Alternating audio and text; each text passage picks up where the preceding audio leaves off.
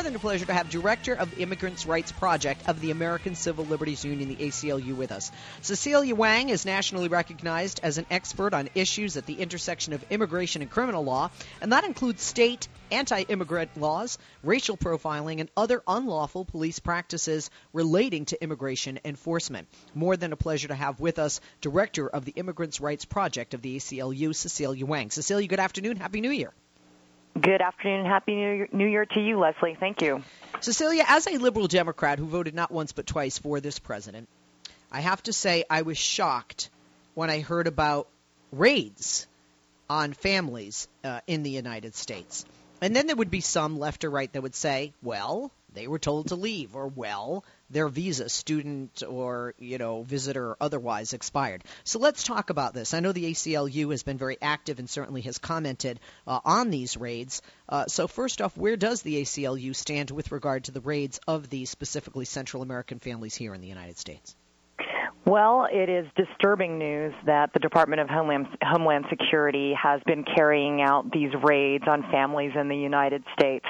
Uh, but I don't think it should be surprising because the fact is that for the past year and a half and more, the administration has been uh, taking policy stances that are not meant to adjudicate individual cases based on the fairness of their merits. They've been taking very public, high profile stances like the one that Secretary Johnson took uh, yesterday to try to deter other mothers and children who are fleeing from their lot for their lives from just uncontrolled violence in Central America.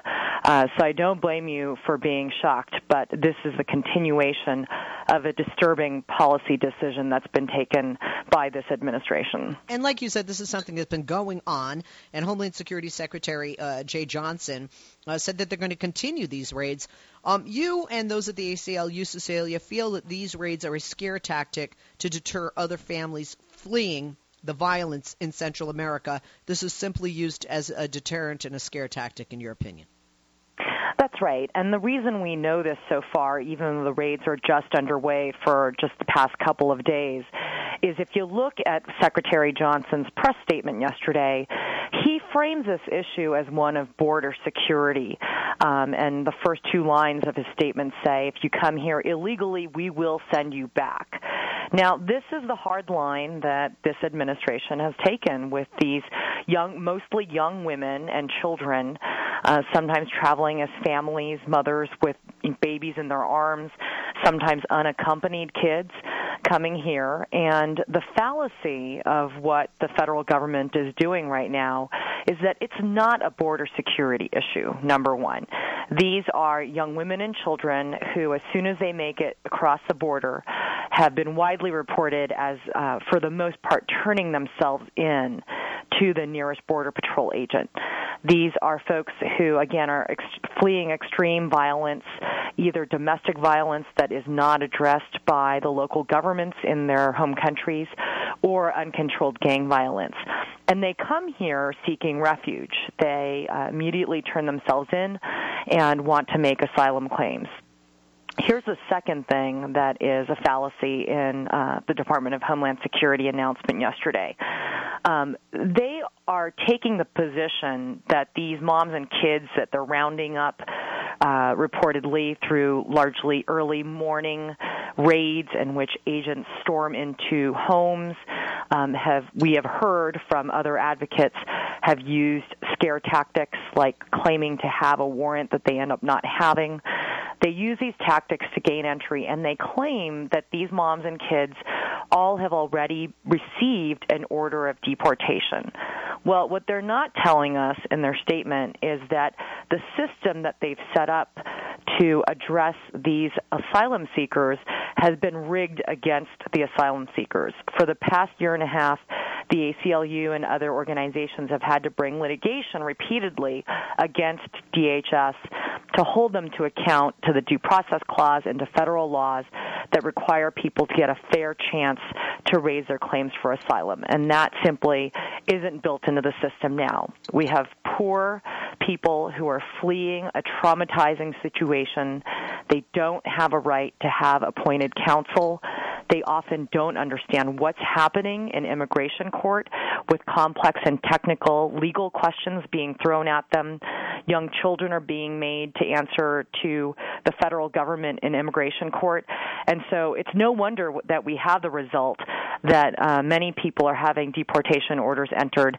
And the initial reports that we've been hearing is that uh, are that many of these kids and moms didn't even realize that they had a deportation order. We'll be following the issue and talking to folks on the ground, such as the volunteer attorneys who are at the Texas detention centers where many of these families are being sent. I'm so glad you said that. You actually read my mind because some of my questions did um, encompass what you just uh, you know provided. I wanted folks to know that these people are without legal representation. Sometimes you have a child with uh, no adult uh, with them that has come here without legal representation. There is a language barrier for many of these individuals, so they don't often know what is going on. They certainly don't know the process. Would you say it is it, it is a fair characterization that these individuals fit perhaps better than any other, uh, such as the Syrians, uh, refugee status or to seek amnesty because they are fleeing, in a sense, a war torn nation, even though that nation is war torn by drug cartels and, and, and gang members and, and violent individuals such as that who want to harm uh, their children and their families. Yes, absolutely. I've talked to many of the moms and kids who were detained in uh, detention centers uh, when this um, increase in the numbers first started in the summer of 2014.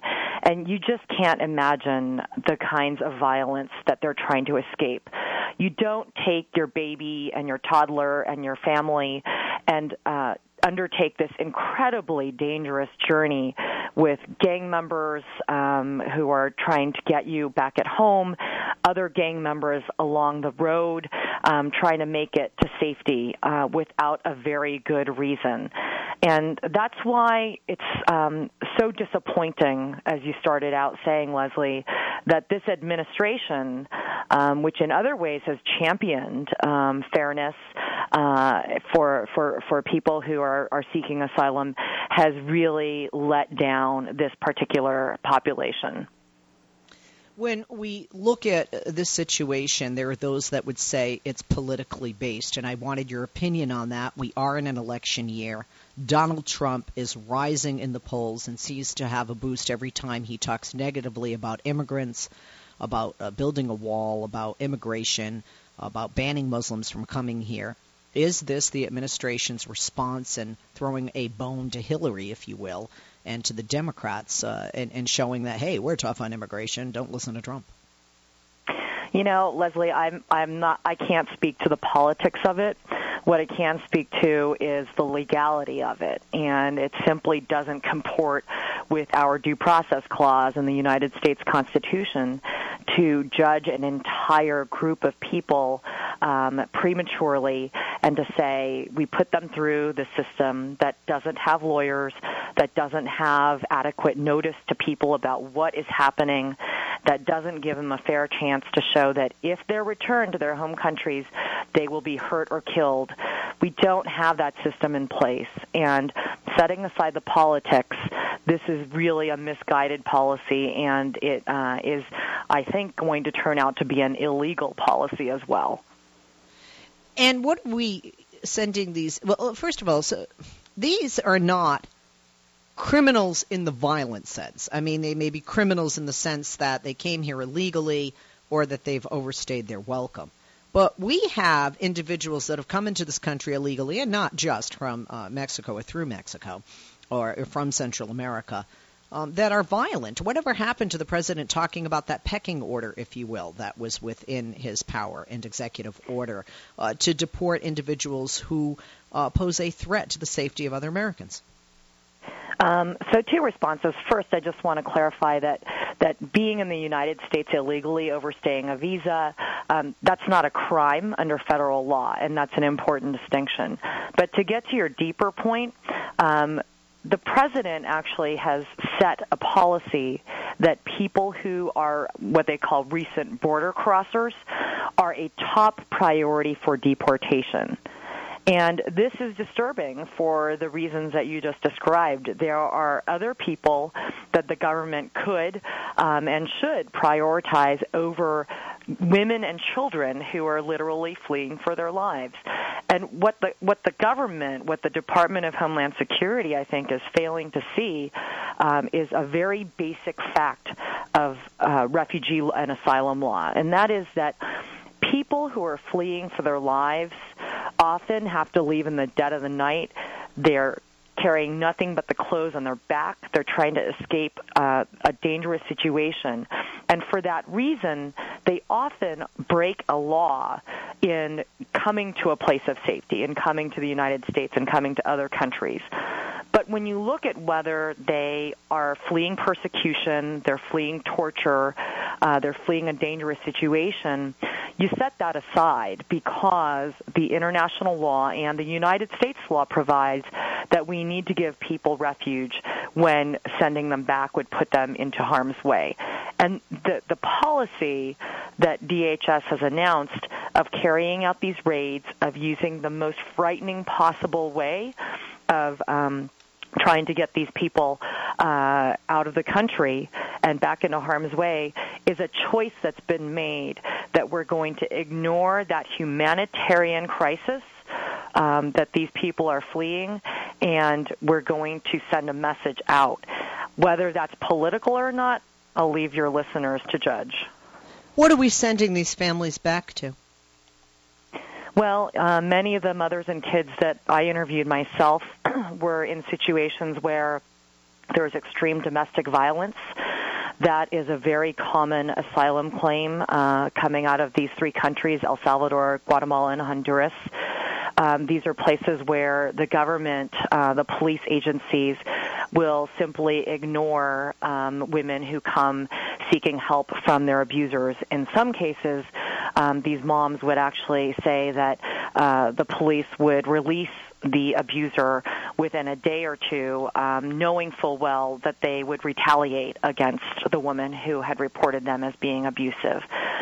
Heard of cases, for example, I'll tell you about one of my clients, um, a young boy, 14 years old, uh, very small for his age.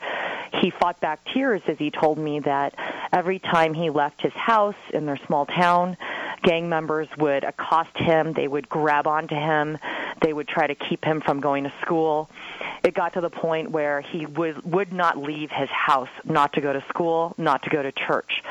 And he initially was ordered deported by the federal government with his mother and his little brother because they were railroaded through a hearing where the immigration judge expected his mother, who did not have a lawyer, to explain complicated legal concepts. This is someone who had no education, no English language skills, and no lawyer.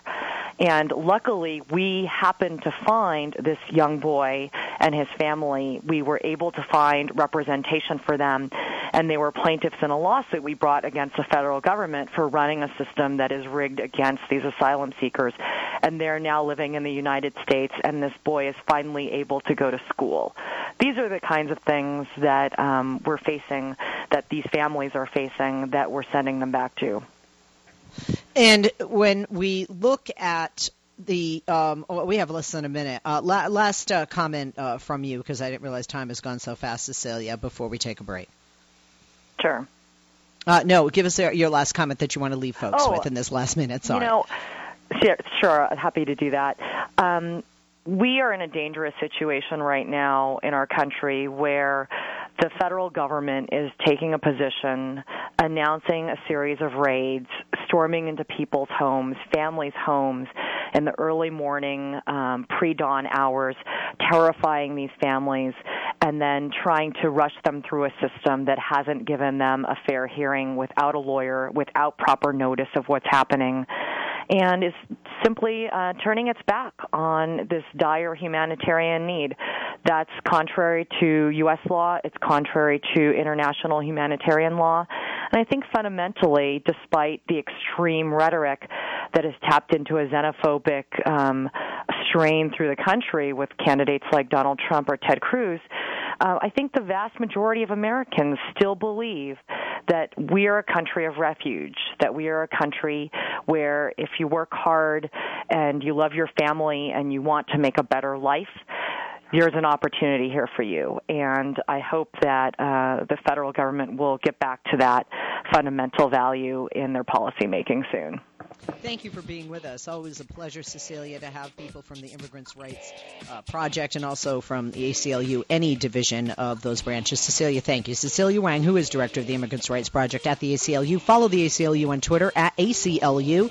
Follow Cecillia at Wang Cecilia, W A N G C E C I L L I A. The website for the ACLU is aclu.org.